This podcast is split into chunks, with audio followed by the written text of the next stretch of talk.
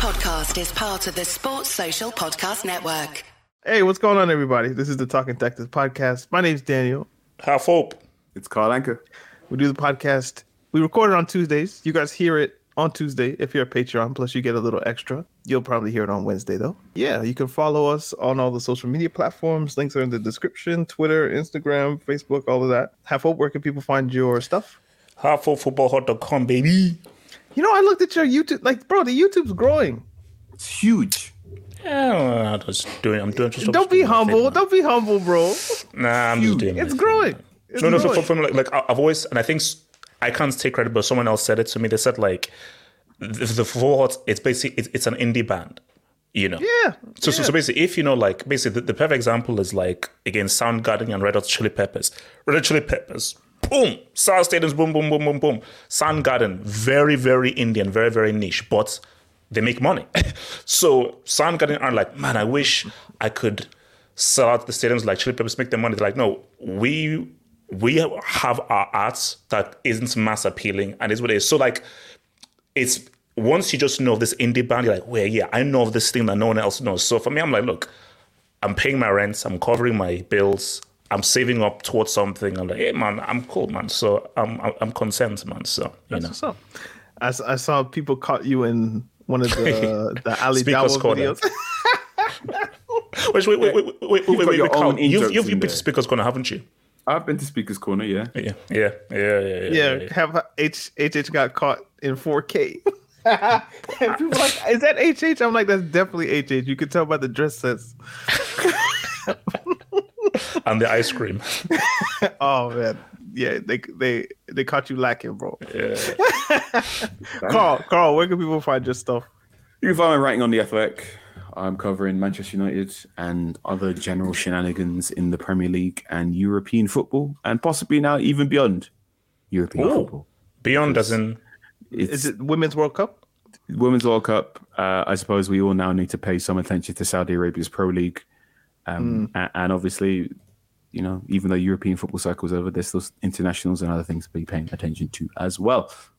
Right. So because it's the summer, I, I'm gonna I'm gonna cap this at an hour five. So that's that's gonna be that. So so we'll do like a 45, forty man. minute. oh no, it's it the the actual podcast will be forty five minutes roughly because of Alright. the extra that we did at the beginning. But like for the actual thing, it'll be like an hour five. Um, yeah, let's talk about Saudi Arabia, man. So HH, people were saying that Chelsea are in this weird position, they're in a bad place, and all of this and all of that. And then it seems like Saudi Arabia have come to Chelsea and it's like, how many Muslim players do you have? We're gonna try to buy them all. So Damn. Kante, Is that what you're saying? Con- Kante, Ziyech, Koulibaly. I'm not sure about Mendy, but it feels like yo, they're just coming and they're like, do you have anybody who wants to come to Saudi Arabia? Please come.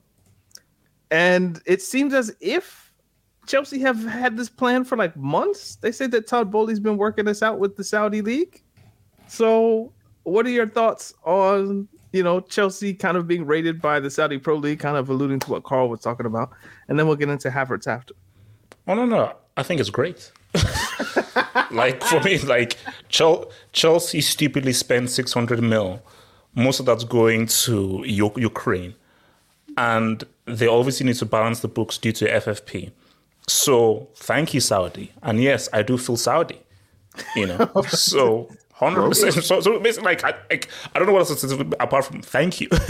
so like this is just Is- it's it's it's a godsend of like wow, there are guys who are ready to also pay premium high amounts for for players that Chelsea need to get rid of. So it's it's an it's an amazing agreement, man. So Is is the I feel is that like when Infantino was like yeah, yeah, today yeah, I feel yeah, straight yeah, today yeah, I yeah. feel and then everyone pretty much this for other stuff. Yeah, yeah, that's where it's from. Ah, yeah. I mean, I find it just I find it really interesting, just the type of players that they're going. Again, I do think there is something about it being in Saudi Arabia and them. I don't know if they're targeting, but uh, being having an appeal to players who are Muslim, because the, the the the names I've seen linked are again Kante, Koulibaly, Ziyech. I'm not I'm not sure if Mendy's Muslim. Um, I've seen Mahrez from Man City. Uh, Benzema obviously went. But then you have like, you know, they went after Cristiano because he's a big name. They went after Messi because he's a big name. Ruben Neves is interesting because I wouldn't think he's Muslim, but I do think there must be something to it where it's like this is you know how we call places Mecca. So like Mhm. the the the Mecca of basketball in America, they say is like New York City or Rucker Park, or the Mecca of fashion is Paris or Milan or what.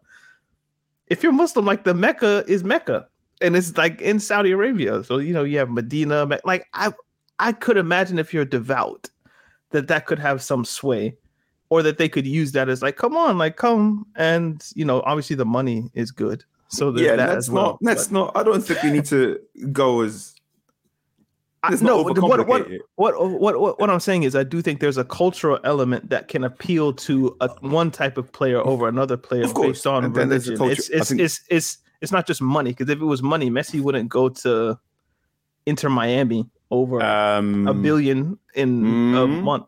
You- mm, What do you think? You, mm. There's some money. That- there's some that money that's Miami. There's money. There's money, and there's the percentage of all MLS earnings through your deal from Apple, a documentary, and the chance to own your own MLS expansion club. Let's not pretend um, Messi's choosing Inter Miami. Yes, Saudi Arabia offered Lionel Messi a lot of money, but what he's getting by going to Inter Miami is also a lot of money, and possibly I saw close- billions and possibly with the, the, closest. with the with the Saudi Pro League. I don't think the the Apple deal is billions. I, I think he's getting closer to equity than a football player Oh, will possibly ever get in terms of. he's not going to be on the street either way. But I'm just saying. Yeah, and look, and in the same way you say there are cultural factors, I'm sure there's cultural factors that made Messi go, True, maybe not Saudi true. Arabia, or made or people members of Messi's family go, maybe not Saudi Arabia, maybe the United States will be better. Um, yeah, I think It's, there's culture, it's- I think there's especially cultural- Miami because Miami is like heavy Spanish speaking. So Yeah, I think there's culture. There's cultural reasons behind every every single transfer deal. I- I think the one that is really interesting is Ruben Neves. Right. This is this isn't a he's not a superstar in the way that you know these Chelsea players. Most of these Chelsea players have a Champions League winners medal attached to them at the very least.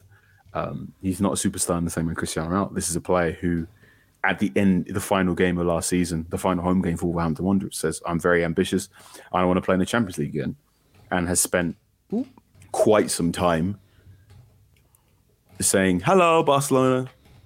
Anytime you want to make a bid, I'm up for it." And that bid from Barcelona has never come. And rather than continue to wait at Wolverhampton Wanderers or try and make a sideways move towards somewhere else in the Premier League or in Europe that can also get you Champions League football, he's now apparently moving to Saudi Arabia for a few, I think it's what forty to fifty million. I think I think uh, did I see 45 or 55? It's something that Yeah. ends in a five, but yeah. Yeah, forty-five to fifty-five million, and I'm going to assume those wages aren't cheap. So Hey. Now, that okay, on the I Neves that's, point though, that's Carl, close to that's closer to what you know the Oscar deal that took Oscar to, to China. When Os- that was Oscar, 60. When Oscar took that deal, he was very open about Mm. people saying, "Why, why are you doing this move? You could play at a Champions League club for a long time." And Oscar was very open about, "Hey, you know, there's playing football to top level, and there's also getting generational wealth, so you can look after your family, people attached to your family, and Mm. their family for a long, long time." And I'm not sure if Neves has been asked that question yet, but I'm going to make the reasonable assumption that he's going to be getting Champions League level wages to be playing in Saudi Arabia. Like this is a, I don't want to say this is a new paradigm because we've seen this happen before with the Chinese league, and we've seen this happen at a, lesser extent in Russia, and we've also seen versions of this happen where players age out the Premier League and go to Turkey. But yeah, Saudi Arabia want to be the next disruptor in European football, and they want to turn that league into one of the next big leagues. Mm. And to do that, it means not just getting, you know, arguably one of the greatest football players to ever play the game in CR7, but also taking the middleweight players from Champions League clubs like Ruben Neves. This is big, right? Mm. Now, I would love to know in the Chinese Super League or Chinese Pro League, I forget exactly what it's called, but they would they put a cap on the amount of foreign players that could be in a particular team. So you would see most of the team would be Chinese nationals, and then there'd be like three, four, You might find some flags from Brazil, some flags from Colombia or wherever it is, but you couldn't have a whole team. I'm wondering, are what are the restrictions in the Saudi Pro League? Are there you can have as many foreign players as you'd like to where like a team like Chelsea have what that might be a bad example. What's a big team that has a few English players? I don't know. Maybe Man, Man City. Actually, Man, Man, Man City have a grip. Chelsea. Chelsea's got Chelsea's got a lot of sure. English players. Sure. I, well, I, I was thinking, you know, they have Chilwell, Reece James, Chalobah, etc. But like most of the team is not from England. I wonder is is that a part of what the Saudi Pro League is is about? Like they're just happy we can No, have there's as many There's no such international players. So there's no such rule yet on foreign nationals. And hmm. it's what's really important to note is that, you know, weeks before Neves' deal and whatnot, the ownership of the top four or the historic big four clubs in Saudi Arabia got changed. And now those clubs are part owned by PIF, which is the Sovereign Wealth Fund of Saudi Arabia. Hmm. So it's not just that, you know, one of the big things behind the Chinese Super League was the Chinese Prime Minister said football is a very, very important tool. I like football. Let's let's try and make this league better. And a number of very big companies in China looking to court favor from the Prime Minister invested heavily in football. That and that is how Oscar and Hulk and other players got brought to China because a lot of big Chinese companies went, okay, I'm going to spend loads of money, buy these football players, and try and impress the prime minister. And therefore, when future contract comes up for construction work or or other non-footballing bits of business, hopefully the Chinese government will look favorably upon me. That mm. plan very, very quickly got mothballed, and that's why a number of the the bigger clubs that you remember, Drogba and Oscar and whatnot, played for, those sponsorships aren't there anymore. Whereas Saudi Arabia, it's the top four clubs now are part owned by the Sovereign Wealth Fund. This is the same Sovereign Wealth Fund that Newcastle United have access to as well. And this is a sovereign wealth fund that has invested in a number of Western infrastructure projects. You know, there's a s- small slice of the sovereign wealth fund goes into Twitter, a small percentage of it goes into the independent newspaper in the United Kingdom. Um, like I think a small pot, golf like golf, they've completely you know, with LIV Golf and the merger PGA. That's part of the wealth fund. Uh, I believe a small part of the sovereign Saudi Arabian sovereign wealth fund is an investor in Uber as well, right? Like they, they are present in a lot of things that we interact with in modern day. So, the big four are Al Ittihad, Al Nassr, which is where Cristiano. So Al Ittihad is where Nuno Espirito Santo manages. That's where uh, Karim Benzema's gone. Uh, Al Nassr finished second. That's where Cristiano Ronaldo plays. Uh, there's two others, and I can't. Al Halal is that one? Al Halal. Yeah, Hilal. Uh, And there's one that starts with an I. Itihad. If Todd, it it's he's something. yes. So those those are the those are guys, the four. guys, guys, just pause. We're learning. it's working. Yeah, this is this is how this is I how can recall these teams by memory. Half hope's talking about I feel Saudi. Like guys, like the soft power's working. Al Ittihad, Al Hilal, Al Alahi, and Al Nassr. Right? These these are. These I even know what their kits now. look like. Like Yeah, these yeah, Con- Con- Kante's gonna look like a bumblebee. yeah these are the four these are the four clubs that now have part ownership or percentage ownership by the Sovereign Wealth Fund. So these are going to be four clubs that, so long as Saudi Arabia wants to be a big mover in football, these are the clubs where your big teams, where your European players are likely to mm. get offers from. As, as we're recording this podcast, David Ornstein's just retwe- just tweeted that Thomas Partey now is said to be of interest to clubs in Saudi Arabia. Also Muslim. Right. I'm seeing a connection. Sure. So this this this is a thing that that appears to be going on this summer window. Yeah, I, again, Neves I feel is really interesting, and a lot of people have said. I, I read a tweet again. When I say people, this one is the timeline where he's he's it's he's setting a bad example of giving up on your dreams to go chase money, and I'm like, what, if his? Well, I, it was just a tweet from one random person, but it had a lot of retweets, so people tend to tend to agree with the sentiment. I'm like, what if his dream as a kid, HH, was just to make a bunch of money, not necessarily to be Champions League or win these things. Like, what if his dream was I'm playing football so I can make a bunch of money? Which is which, basically there's a clear choice here: legacy or the bag. That's the choice. And hmm. my thing though is, are you going to begrudge a Bernardo Silva choosing the bag? Now, I could begrudge an Mbappe choosing the bag. I can begrudge a Haaland choosing the bag. Am I going to begrudge a Bernardo Silva? I've just won the Champions League. I've just won the treble. I've spent a good few years at Man City. So, what am I now going to achieve at PSG that I've not already achieved before? Whereas, if I now choose the bag, how can anyone begrudge me? I've already conquered Europe. I've already done my, my thing. So, because the interesting discussion here is what makes us different from the Chinese Super League. And I think the difference here is I feel that the the Saudis, they're very serious about this. And I feel that they have much more of a long-term vision than I think the Chinese Super League did. The Chinese Super League just felt like it just felt like a moment in time. But I think based on just because China, I really do believe that I may even argue that it could be 60 40 in favor of, of basketball. Maybe even 70 30 in China. So, as much as China like football, basketball is number one in China. Saudi Arabia, but especially in the Middle East, in that region, football is huge. It's mm-hmm. massive. And, and people who I know who, who've lived in that region say, no, Middle East football is huge. So I think they are much more serious about this and they have more passion for the game than China did. So my thing is this: getting a Cristiano, okay, getting a Benzema, okay, but if you now get a Neymar, if you now get a Bernardo Silva, that's when things were interesting.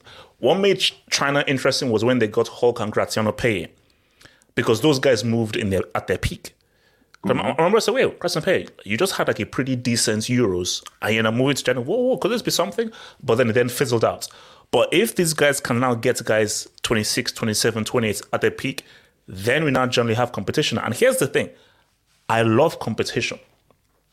If not for competition, I'd be stuck with my bum ass Windows computer with, with the viruses and always going to that f- freaking computer electronic store to keep on like um, repair it. But thank goodness for competition. I never want to see a Windows computer ever again in my life. Thank God, thank goodness for competition. PlayStation came out with a PS4 because if not for competition, we'd be stuck paying 400 $500 for that ass PS3 with only four or five good games. So competition, I think, makes the market better and it makes things better for the con- consumer. So if Saudi now are now serious about this, UEFA now, what are you now going to do? Someone made a very interesting point. And I said, oh, I didn't actually um, handle this. He said, look, so maybe black players will now look at the Saudi Pro League and be like, look, all this racism I'm dealing with in Italy and Spain and the pathetic ways that guys are dealing with it, I'm out. So again, we don't know, but just for argument's sake, let's just say for the debate's sake and for the pod, let's just say black players on mass are like, we're not going to go to Saudi Pro League because we don't like how you'll deal with racism. Now, UEFA, what will you now do? Because you don't need any of those blacks. You don't care about the blacks. We What know you you don't because you don't care about racism. But if the blacks now What move tangent en masse, this? what? What are you saying? What? What what hypothetical tangent? Okay, okay, so is, No, okay, no, no, no. half, it's, hope, not. half hope, it's a half hope, half hope, hypothetical for argument's sake. half hope, just just just What argument? So your your your, for hy- what? your hypothetical is saying because Europe is dealing with racism so poorly Hmm. that if Saudi Arabia becomes a legitimate player, that African players might say, "Okay, let's go get the bag in Saudi." Yeah. No, no. Basically, I'm just someone because I put out a video and someone just made a comment on YouTube. I was like, okay, that's interesting. So, what's if, as a particular scenario, I don't think it's really going to happen, but just say a particular scenario where black players en masse are like, oh, this Saudi League thing is actually raising up, up, up on everything.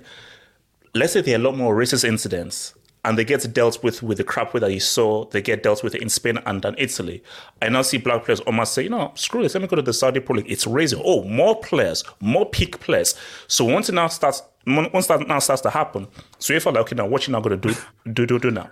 I mean, This is such So- a bizarre hypothetical. I'm- I'm not- well, how did this my idea get into your head? my my question or my thought is, do we know how Saudi Arabians feel about African people? I don't know the answer to to know if that's like uh, an upgrade, a downgrade, a sideways step. I don't know enough. So, but but but but but I will say, like, whenever I watch the Saudi national team, I'm like, wow, like, there's way more African looking people here than I thought. I'm- I'm- I mean, I mean, basically, put it this way: You know, again, it's, no, but, but basically, there's racism everywhere. But the kind of racism that you'll see in Saudi Arabia, you ain't seeing it in Spain or Italy. And that's by the simple fact, and this is by my being speaking to Spanish and Italian people, there hardly there's hardly any proximity to black people in Spain or, or Italy. That's why monkey chanting is still like a, a new thing in Spain and Italy. So whereas in Saudi Arabia, there are just too many dark people that live within the society. I do think it could be used as like an option, which is good. So so so look at this deal. Hey, no racism plus the bag. That's a good deal. That's a good deal. Where are you getting this no racism This, for? What are you exactly, doing? Carl, Carl, Carl, that's where I'm. I'm like, eh. No, no, o- o- okay. It Less might be racism. better. So, okay, okay. Stop, are we now Hang- hang are we now hang saying on, that on, you will have hang the on, same racism hang in Saudi Arabia that you do in Italy and, and some Spain? I don't know. Please, I don't. Let's stop. Let's stop here. You've chosen this hypothetical and you've d- described it for a while now, and I don't know why you're doing this hypothetical. And I think rather than do this, let's actually look at what is happening and discuss that before we get into hypotheticals. so what we're actually seeing, what we're seeing right now, is Saudi Arabia, Saudi, Arabia, Saudi Arabian clubs are making a number of bids towards players based in Europe. They appear they've already signed Karim Benzema, who's the current holder of the Ballon d'Or. They appear to be getting N'Golo Kante. Uh, one of the teams outside the Big Four seem to have made a offer towards Steven Gerrard to be their manager. Steven Gerrard went over to Saudi Arabia. Yeah, it was the whole thing. Steven Gerrard. Yo, so the team they, that finished they seventh. go after Frank Lampard. So the team that finished seventh made, uh, made apparently made a job offer. Steven Gerrard went out to, to check it out, and then on Monday he confirmed on British television that he won't be taking that job. oh, Okay, so you've got Saudi Arabia. They've got a, you've got Saudi Saudi Arabian Pro League wants to be a big deal. They appear to have the money because they have access to the Sovereign Wealth Fund. The Sovereign Wealth Fund also own an eighty percent stake in Newcastle United, and it appears that Clearlake Capital, as in the group that owns or has controlling stake in Chelsea Football Club, mm-hmm. that you know the Saudi Arabian Sovereign Wealth Fund also have a partial stake there as well. This is now causing friction between the other Premier League clubs and Chelsea because possibly reports, accusations that Chelsea are now using the Saudi Pro League or you know have spotted a loophole and are siphoning away their unwanted players to the Saudi Arabian Pro League in order to ease their FFP considerations. did you see that they tried to force Luka? Not force, but they like strongly suggested Lukaku go to the Saudi Yes, Pro so League instead there's- of. there's also this report as Inter. well, and the way I keep saying there's this report as well is it's it's become something as a journalist. It's really really hard right now to figure out what's real and what's not because we it's just there's not the historical. uh Let me rephrase this.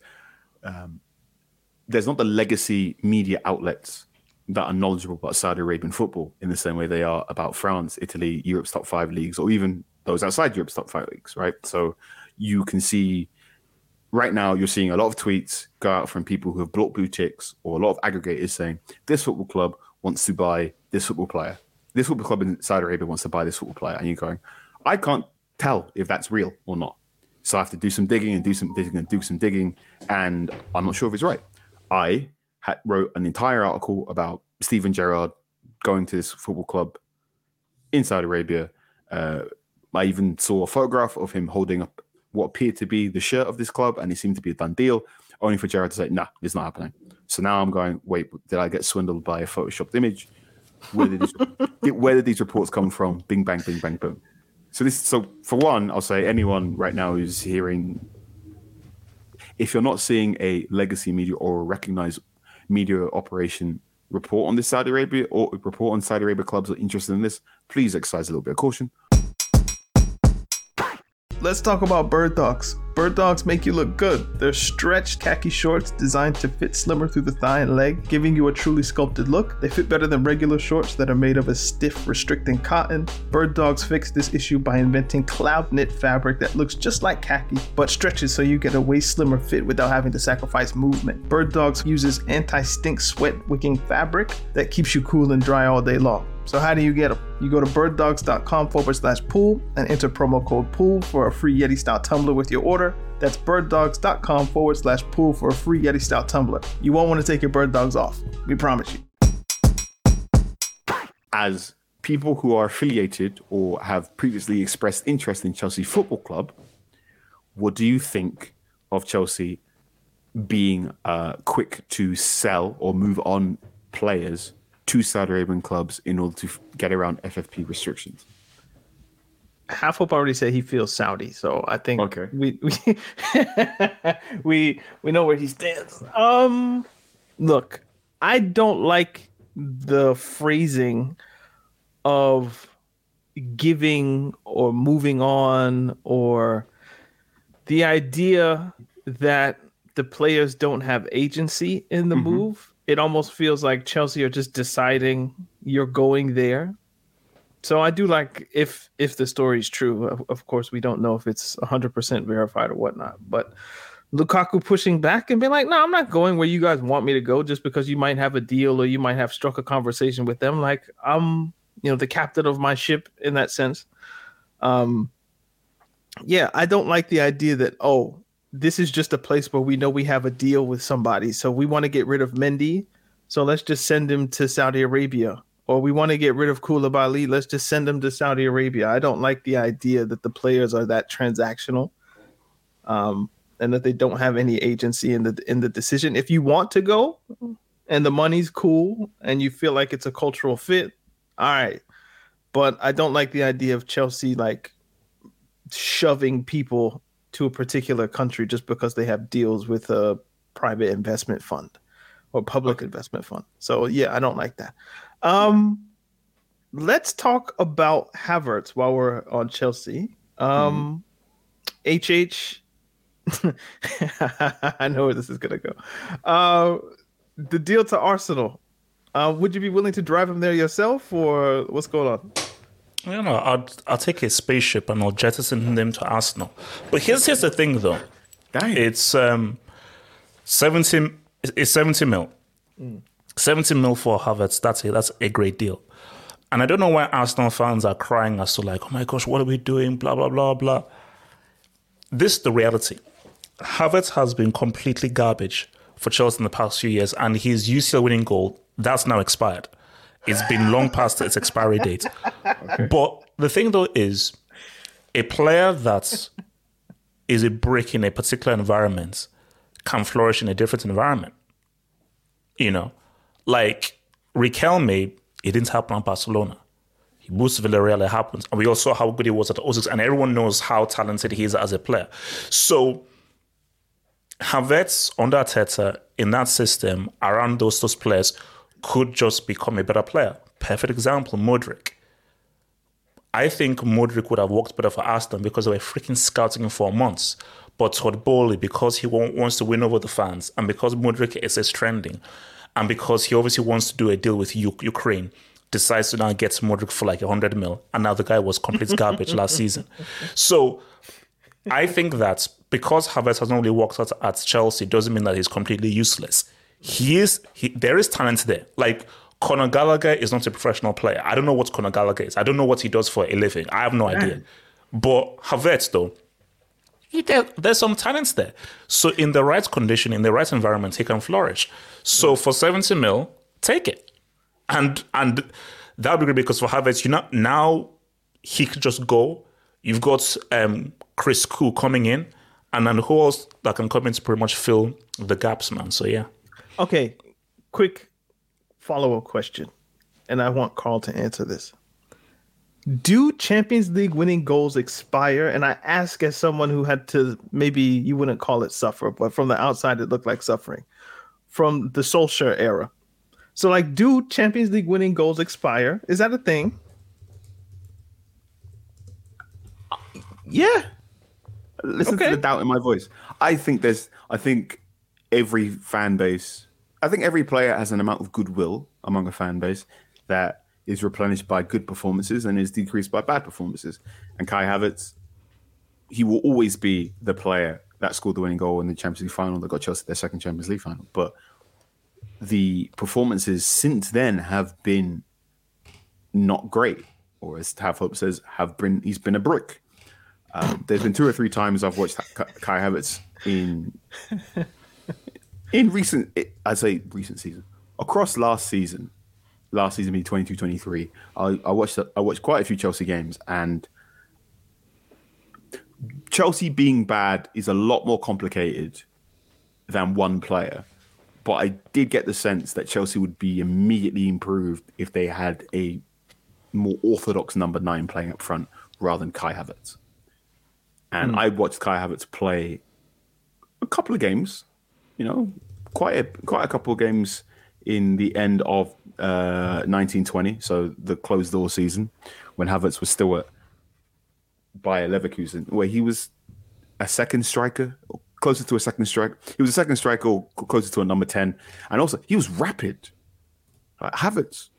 And this is the very strange thing. Is is it just the pace of the Bundesliga compared to the Premier League or something else? But Havertz looked way quicker than how he looks now. And More space. the, yeah, could be just more space to run into an attack. And he's, you know, if there's anything Havertz is very good at, it's attacking space. He's very good at his interpretation of space is very good. And there's a reason why he was compared to Thomas Muller when he first broke on the scene, and people kept calling him Baby Muller. Yes, yes, yes, and yes. Thomas Muller plays as a number 10 in a 4 2 3 1 system, and he played off uh, Lewandowski for several years. And he just pulled ahead of Lewandowski attack the space ahead of Lewandowski and attack the half spaces and, and was very good at popping up in areas and doing this. He acted, you know, he worked with a number nine who was the reference. Havertz's goal in the Champions League final, the number nine was Timo Werner, and Havertz was in the right half space. Mason Mount was on the left. When you push Havertz from those half spaces into the number nine, okay, he's big, uh, and I think this is one thing that goes under the radar about Havertz is he's, he's a bit like Dele Alli in that he looks really skinny and quite small, but he's actually six foot and he's pretty sc- scrawny's not the word, but like very wiry. He's a lot bigger than how he looks on TV. Um, so he's got the physical assets to play as a number nine, back to goal to occupy defenders, but that's not really his game.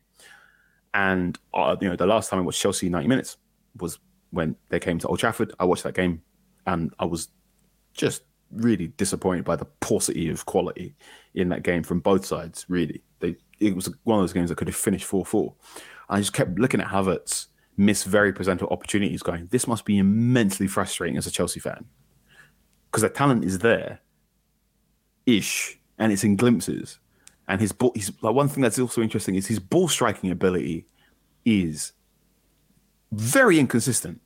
There have been times that Havertz gets on the ball and hits the ball. I'm like, oh, that is sweet.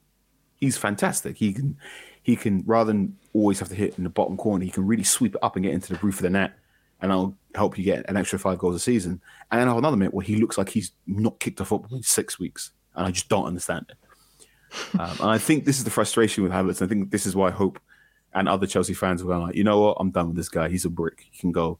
It's because there was no guarantee which Havertz you're going to get, good Havertz or bad Havertz, until the, you know, until the f- first whistle was blown.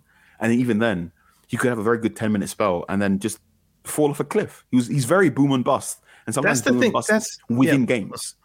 That's that's the thing. Like Have Hope. I'll I'll steal your phrase where he he uses useful brick. The useful brick is someone that you know what they're going to do every game. So like Giroud, you know what he's going to do every game. He's very consistent. It might not reach eight, nine, ten out of ten, but you know he's going to give you a solid six, seven every game. Havertz, the the frustrating thing is he it could be eight, it could be nine. Like there was a goal he scored against Newcastle just off memory. Like the ball, it was Jorginho. Jorginho clipped it over the top. He took like it might have been a first touch finish, just like very calm goal. It was like one of the better goals from two or three seasons ago. And it's like, okay, you you have that, you can do that, but you don't show it every game. So the frustration is you see Havertz's name on the team sheet, and you should think an assist, a goal a game, somewhere around there. But he that's not his style of game. So it's just very frustrating. So he's not even a useful brick because he can't be used in every game because you don't know what he's going to provide. let's So it's just really- like ah, let's be really real right now. go If to we- a team that need, has has the the system to use you properly. I guess. So Timo Werner, someone who's better off playing off a number nine. Now Timo's Cut. a useful brick. Okay, you can call Timo a useful brick. He's probably better playing off a number nine. Half is he the greatest useful brick of all time? No, it's it's it's Giroud. Giroud. Okay, fair. I'll, I'll take that. Okay, so you got so let's let's go through Chelsea's recent array of strike uh, attacking players. Do we have Mason to do Mount? this? Mason Mount better off playing off a orthodox number nine focal point. Kai Havertz better off playing off a fixed point number nine. Timo Werner who's left and went to back to RB Leipzig. Same thing. Probably better off playing off a focal point of number nine. Nkunku is Zhao coming. Felix, João Félix, who just spent six months on a pretty useless loan, better off playing as a off a number nine who serves as a, as a focal point. Ziyech. Nkunku, Ziyech, definitely better off playing a Off focal number point nine. number nine. Hudson Odoi, maybe not, but Uh, no, now we're getting to wide players. Um, Nkunku, I think he could be turned into a number nine. He's definitely got he's definitely got the the strength, intelligence of body, ball striking ability that you could turn him into that. He's got the frame for it, but also might be better off playing as a number 9 mm-hmm. And this is a really big or concerning problem with with Chelsea in that even at the start of the season, they had all these players that you're going, you need a number nine to play off. Thomas Tuchel pushes to get Pierre in to be a number nine. Oba is not that number nine. You know, he's not that whole up play. Carl's efforts to avoid saying gotta say- Aubameyang. Oba, you know, long-standing listeners know what I'm doing. Uh, yeah, and then and then obviously Tuchel leaves quite soon after. The player they you know they bring in Romelu Lukaku, who while being a number nine is not renowned for his hold-up playing back to goal game. So the interesting thing is, you've gone through all these players that are better off going for number nine, and yet the player that you know all of these players would be best off working next to, you already sold. He's called Olivier Milan. Giroud, Yeah, he's in Milan. So yeah. which is remarkable in that, in terms of useful brick. Uh, I've, I've, said, I've said this three or four times on Tifo and other and tweeted it before. There are so many teams in Europe that would be immediately improved by getting 2016 Olivier Giroud. It's remarkable because we- we're now in the age of. It's not just that you know. I know Hope often laments about the death of the number 10, um, but we are seeing just a complete dearth of number nines nowadays. Being you know coaching and academy system. Uh, you know, you, I remember Arsene Wenger saying before he retired that the academy system basically coaches you out of being a number nine. Sometimes you can overcoach you can overcoach a player, you get that selfishness out of them. Whereas what you want in a number nine is just this ruthless, horrendous. I'm going to break my nose in order to head the ball and get it in, and you either have it or you don't.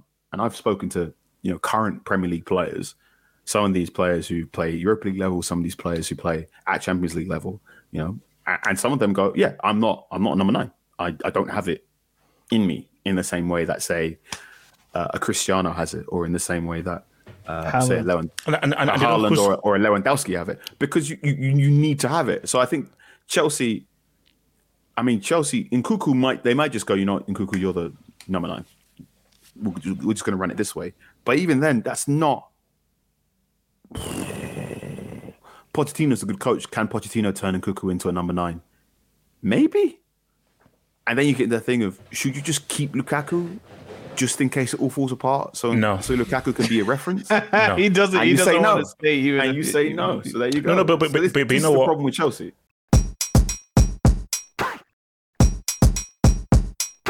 you know Pep is to blame for all of this. Excuse me. I the like I there I maybe this is for a different pot or so forth, but I think Pep is to blame for I think for football declining. Oh, not this again. Let's go. So oh, we're doing this. so so my thing though is Hot take. Ah. first off of all, oh no no it's it's it's, it's a full on hot take, man. It's like Pep Guardiola has made football matches worse, oh. and I think that I'm muting my microphone so you can. and, and I, fast be- once you- because the issue I have is based on just how successful that Barcelona team was, and based on just how they, they played, you have these dim-witted caveman morons who are now trying to replicate that.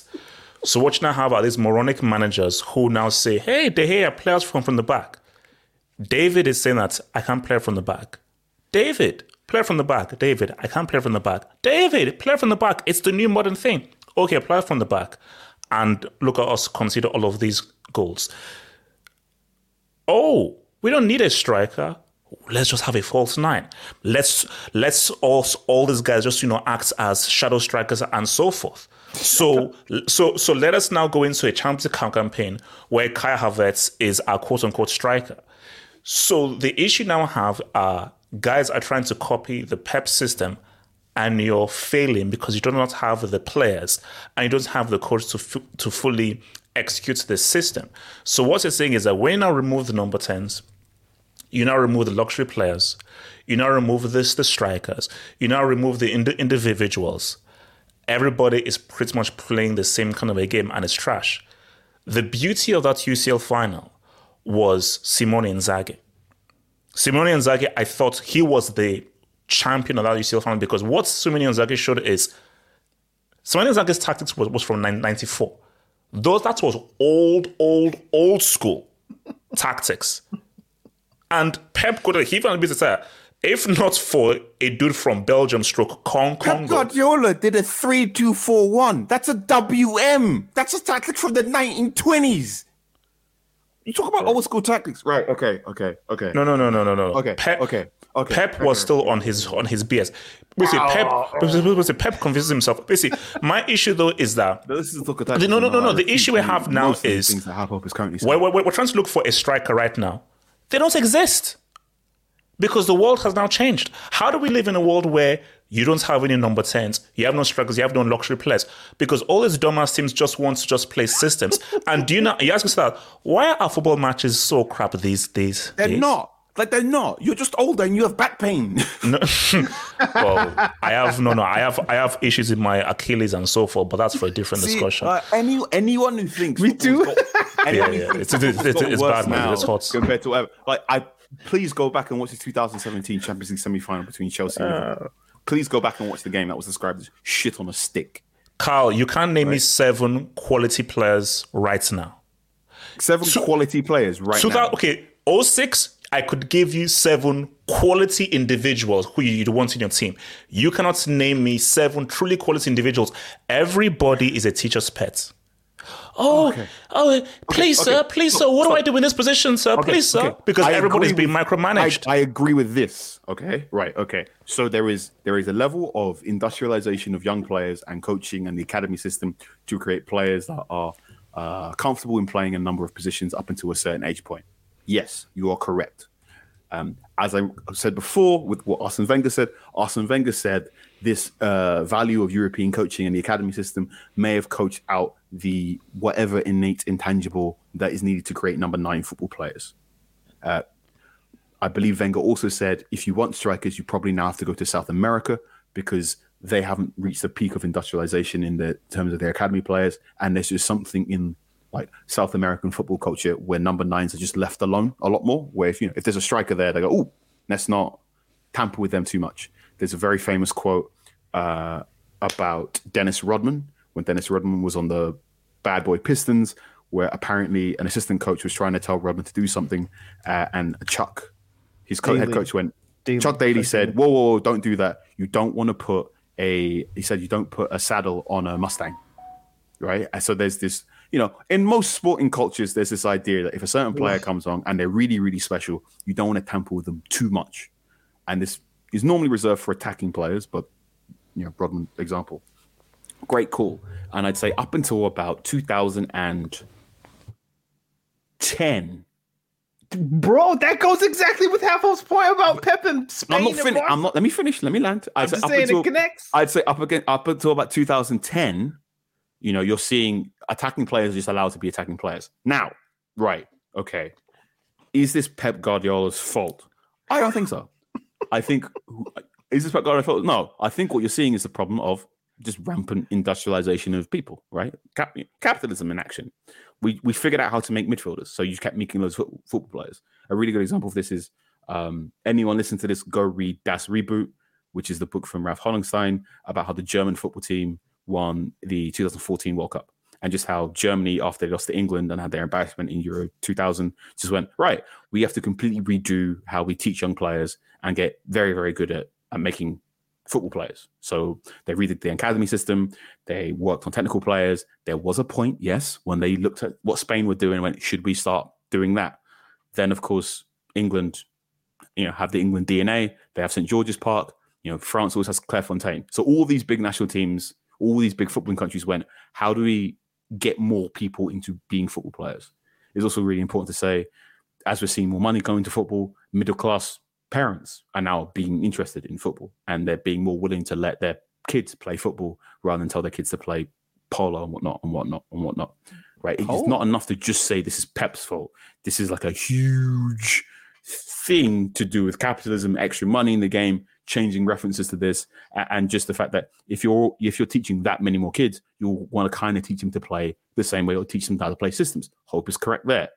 It's not Pep's fault.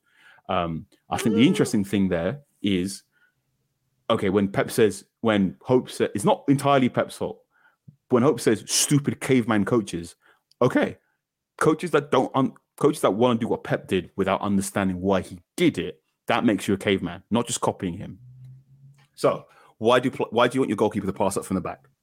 This was explained by Johan Cruyff in that no team will press you all 11 players up. Your goalkeeper is never going to join, you know, cross the halfway line and join the team press, which means if you're building up from the back, if your goalkeeper can contribute in possession, that means you always have a free man. This is old Cruyffian policies from this is total football from the 70s, not new. Just Pep did it more. Did some teams copy it because Pep did it? Eh, kind of. But then any, any team gets copied. Remember when Antonio Conte won the league with 3 4 3, and then Arsenal did a 3 4 3 for a while, right? Like, no one was giving Roberto Martinez credit for doing three at the back. But boom, boom, boom, boom, boom. Now, your point about uh, why you thought Inzaghi was was a genius because he did something different. Yes, I'll give you that point. Inzaghi and Inter Milan are a rare team in Europe because they play two up top. And we did this before on the previous podcast when you weren't present. They played two up top, and we thought, oh, that'd be interesting to counter attack Manchester City, who are used to playing against most big teams that play Man City, play one up top. And yeah, it, it seemed to work, especially because the wing backs went forward. But again, Pep did a 3 2 4 1. That's a WM. That's one of the older football tactics we have. And who's up front for Manchester City right now? Haaland, who's like the biggest number nine right now. Football tactics are cyclical. And sometimes you copy the team that's winning, and sometimes you copy the thing that's easier to you. And yes, I think you have a point there in saying um, it's very diff- difficult to copy what Pep does when you don't have the money or the funds or the resources.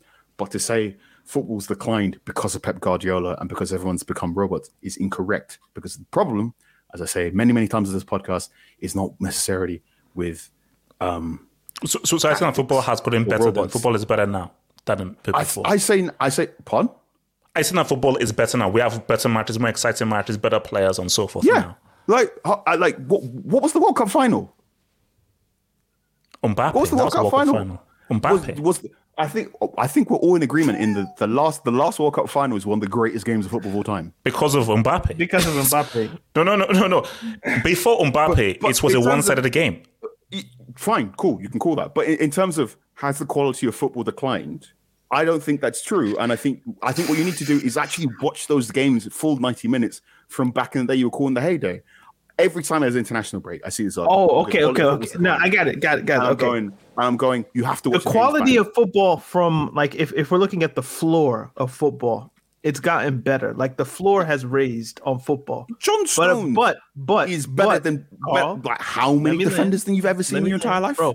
The, the the the floor of football has gotten better, meaning that just the standard entry to play Mm-hmm. professional footballer or, or to be a professional footballer, I think you will have to be a better footballer than you had to be in the 80s and 90s. Yes. However, the ceiling of the what the best players are is not what it used to be. No, I disagree. Uh, I, I agree with, with, I with Daniel. disagree. I agree I with disagree. Daniel. If you look at the, like I the, disagree, if, and I- if you I look at those disagree, and I Milan teams from like the mid 2000s, like players who were born in the 70s, late Watch uh, them. early 80s. Watch them. Watch them play. The Milan team of 2006 did not play the free flowing, amazing football that you think they played. Trust No, me. I no, watched but, those games but, a lot but more the recently than you. individual The quality individuals, of the, the individuals. is better than the t- like teams now play better football, sure, Yes. but the individual players are not better. They're not. be- Maybe, no, basically, they're not because of the individuals that we're running to watch today, right now, because everybody is a si- because because basically Put it very simply. Okay. What we now have now are the managers are now king. Manager is now king. So systems now king. So what we're saying is system versus system. It wasn't really Haaland versus Lautaro Martinez. It was Pep Guardiola against Simone Inzaghi. It's Pep against Klopp. Back in the days, like, oh, I want to see Pirlo. I want to see Kaka. I want to see Henry. I want to see Shevchenko. I want to see Seedorf. I want to see um, um, all, the, all, the- all this. I want to see Eto'o where they're not individuals we're running to go and watch because there are not individuals now. it's about systems. AJ, also, Do AJ, you like, think- if, it- just just Carl, quick. If you look at how the how the game is even promoted on television these days, so I don't I, I don't know how it is on Sky Sports, BT Sport, whatever, but here in the states, it'll be Chelsea against uh let's say Manchester United. They don't put the star Chelsea player against the star United player. They'll have a picture of Frank Lampard with the picture of Ten Hag now Mm, yeah. when it, when when when it used to be they'll have a picture of Drogba next to a picture of Rooney. They Yeah. don't do that anymore. They No. put the manager with the manager because managers have become the focal point of what a team is. Yeah, they're the superstars now. Managers become superstars. And that's that's the annoying part because managers control how the team plays. Because there are no real individuals in that No. sense. Also, No. also, and this might be, and, and maybe there are some individuals, but also it's easier to attach a team with the manager because managers, in some ways, aren't as transitory. There you go. That's the point. You figured But it they are. But they are. yes like again and it, and this is not to do like teams the the package is it seems to be focused a lot more on managers because they're there longer until they not because the problem Exactly. is money is the problem is money the problem isn't that we've got fewer superstars the problem is the superstars are all in one or two three places and then but but then they're playing Whereas back like in the the day- want. They're not playing as themselves. So quick instance. please let me land Be, please let me land Oh, well, I was I was adding on my point because I was kind of interrupted. But You just were- just yeah. just super quick, like two sentences. The idea that Pep would doesn't let his teams do back heels. Mm-hmm. What do you think that did to, to a player like Gabriel Jesus? do you think like do you think and I- do you think Mr. Clough was allowing players at Forest to do back heels Not at Forest because he's dealing with a particular level of quality. he was a European champion Oh, I thought you meant like late, like in the '90s when they were. No, were I'm talking about you know, big time, big time. Like I, I think a lot of these arguments that we're all experiencing aren't a a lot of things I see on the timeline and on in the barbershop and on speech media. I'm going. I don't think what you're describing is anything new. I just think this is you experiencing for the first time because you've reached that age. And the point I was going to make is one of the big differences now about football now compared to the 90s and to the 2000s isn't this is one we just far more connected there's far more instantaneous messaging. And two i don't think there's fewer superstars in world football now than they were in 2000 i think one of the problems and one reason why i'm sad and one reason why i can why i understand why you think there's fewer superstars is because all the superstars are in two or three teams right and this is the problem. Well, this is the problem or annoying thing about Manchester City is they've got so many players who don't play too much football across the season that could be a superstar. You know, 25, 25 years ago, uh, Riyad Mahrez is playing for Roma and is taking Roma to the UEFA Cup final every now and again, and it's you know it's that's Riyad Mahrez's team. And then Bernardo Silva's playing somewhere in in in Spain, and that's you know you've got the Bernardo Silva team over there, and then you've got you know the Phil Foden team over in the Netherlands, and then all of these teams are really really interesting. You've got this really The fun Phil parity. Foden team? Sure, cool. And, I you've would got, and, watch you- and, Phil you- Foden. and there's you know and there's a greater sense of parity because all of these teams aren't all these play all these amazing players aren't together. So of course, so they all look they would all look more like. I don't know if that was ever the case though, Carl. I think because I th- if you look at like if you look at Ajax in '95, or if you look at those those Juventus teams from the mid '90s, like they they they all had. In order to be a good team, you have to have players. Yes, however, now okay, let's let's let's use this example, right? So the Ajax team in '95, amazing, one of the best teams, Shout out to Kanu and Finidi, man. one of the best teams Europe European football's ever seen, and they win that they win that thing, and then they all move across Europe. To, they all go somewhere else, and all and they all have their mini teams. And then who comes up as the next big team? The Juventus team, which are you know, I think I'm allowed to say this. They were doped up to the gills. Um, so Juventus win Ju- Juventus win the '96 Champions League, and then who wins the next Champions League? '97. Dortmund, do right. So you, like because there is that it feels like there are more superstars and it feels like there are more teams with more differing styles because all the superstars aren't all on one big team like Manchester City or one big team like you know Chelsea have so many players right now that could be amazing that could you know run an entire offense if they were placed somewhere else. Let's look at Hakim Ziyech. Hakim Ziyech 25 years ago would have just have stayed at Ajax and just been Ajax's best player for four or five years. He goes to Chelsea, it's not working out, and now we're like, uh, well, where's he going to go? Where's he going to do? Which is probably you know to bring the podcast all the way back to Saudi Arabia talk. Is Saudi Arabia now going to be this huge, you know, the Saudi Arabia top four? Is that going to be the next big mass conglomeration of talent? Again, I don't think there's fewer superstars in world football now than there were 25 years ago. I just think all the superstars are more heavily collected in one or two. But see, but clubs. but Carl, but but, and that but mean that makes it seem as if there's less varying styles across Europe because they're all collected in one place. Whereas back in the day, as you know, and again, back in the day when I was a kid, when I didn't have 24-7 access to all these football feeds, when I didn't have SofaScore telling me everything about everyone, back in the day, you if you just had if you just had a team with only and Hakim Ziyech is your best player, then everything works around Ziyech. Whereas now Ziyech is just a smaller cog in a wider tool and a system that doesn't necessarily let Ziyech do everything else. The problem isn't it's not Pep Guardiola's fault. It's mass industrialization of football and hyper rampant hyper capitalism, meaning all these players are all at the same clubs. And you know, because there's so much extra money involved in everything,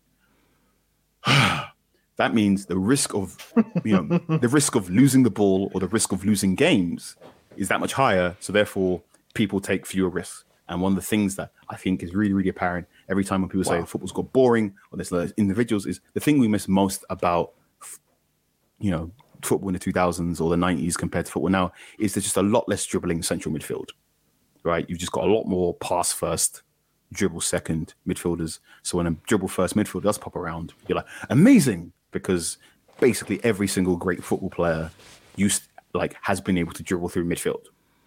So we all assume anyone who can dribble through midfield is the greatest football player of all time. So now you have fewer players doing that. You think there's less superstars, and therefore you think football's boring. Whereas if you look at why they're doing it less often, it's because well, the risk of losing the ball, you're opening team up for the transition, and if you who's lose the telling ball, them not to dribble, Carl? The manager. Why is the manager telling you not to dribble? Why is the because they're boring. Because No, why- they're no, no, boring. And, They're not- and they're that not is why games are now boring. no, no, no. You're Why is basically, the manager- you're basically proving why me and Daniel's manager- points. why is you're the basically, manager you, not- basically, you're basically proving me and Daniel's points. No, listen to me. Why is the manager telling you not to dribble? Because he wants more control of the game. Why does he want more control? Because th- he Tactical believes that that is what's going to give him a better chance to win. What? Because and if what happens if he loses the game? He- You get sacked. There you go. But you're proving my point. No, I'm not proving your no, point. no, no, I'm no, expla- no, no, wait, wait, wait, hold on, Carl. I think My both thing, no, no, no, no, no, wait, hold on, Carl. My thing was both- no, my thing was this. together. Your- your no, no, no, wait, was wait, hold on, hold on, Pep Carl, Carl. Guardiola's fault, and I, made a very, explaining to you the I made a very specific statement. It was a very specific statement that Pep- if you- football has gotten worse. Let him I that. Let him that. my point was football has gotten worse.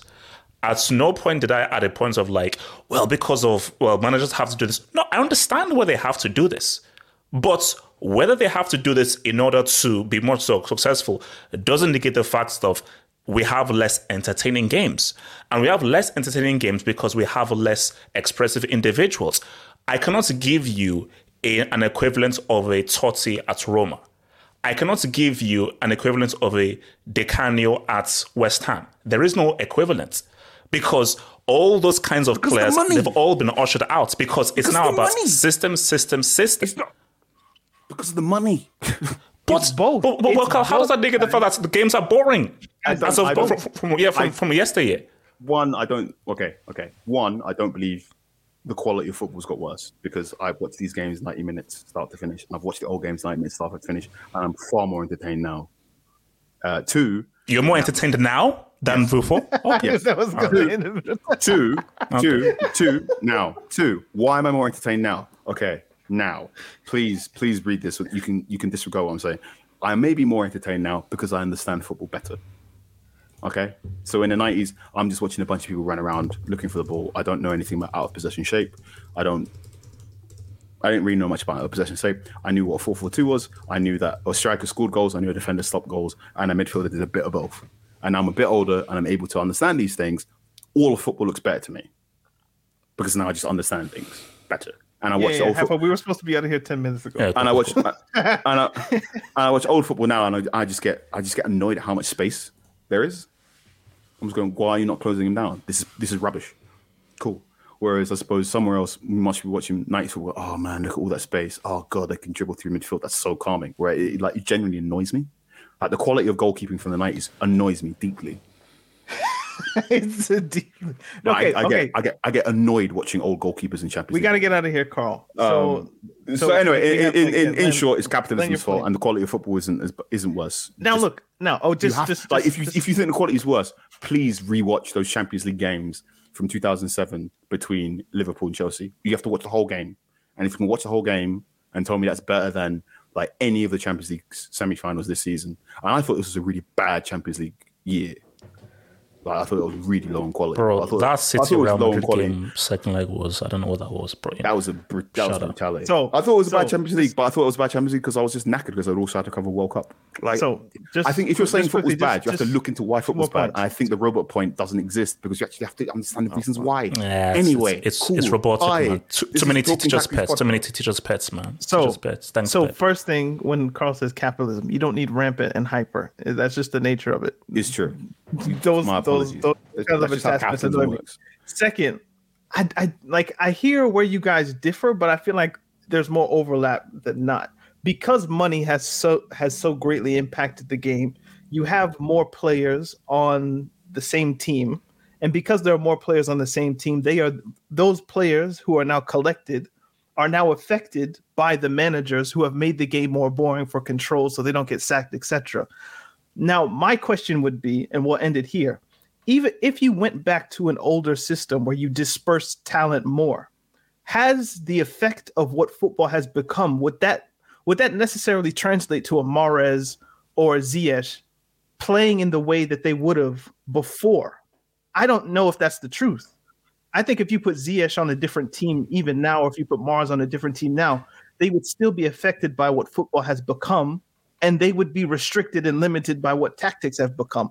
And How that about- for me is the sad part. But we gotta go. We gotta How go. about this? I would. How about this? I think we're all in agreement. If football teams, if if there was less football games per season, this the standard of quality was a you know football players were slightly less fit, and therefore there was slightly more Carl, freedom to do. I just things. want dribblers, bro. Can There I just go. get some sexy That's football? it. That's all you want. That's all you man want. You just want Daniel, you can't because of Pep, man. We're all. It's, it's All right, this has been bro. talking tactics. Yes, it's best. Everything's best fault. This has been talking oh, tactics. We gotta go. Carl, where can people find you? Don't man. You man only want dribblers. Sicken me. I want, I want, players, I, I want people who, who entertain me. Haaland doesn't entertain me, Carl, bro. what is your website? I run into watch Haaland, man. Yeah. Carl can be found at The Athletic. His link is in the description. Have Hope is at halffootballhut.com. I am at running to Data watch to Haaland, Look. bro.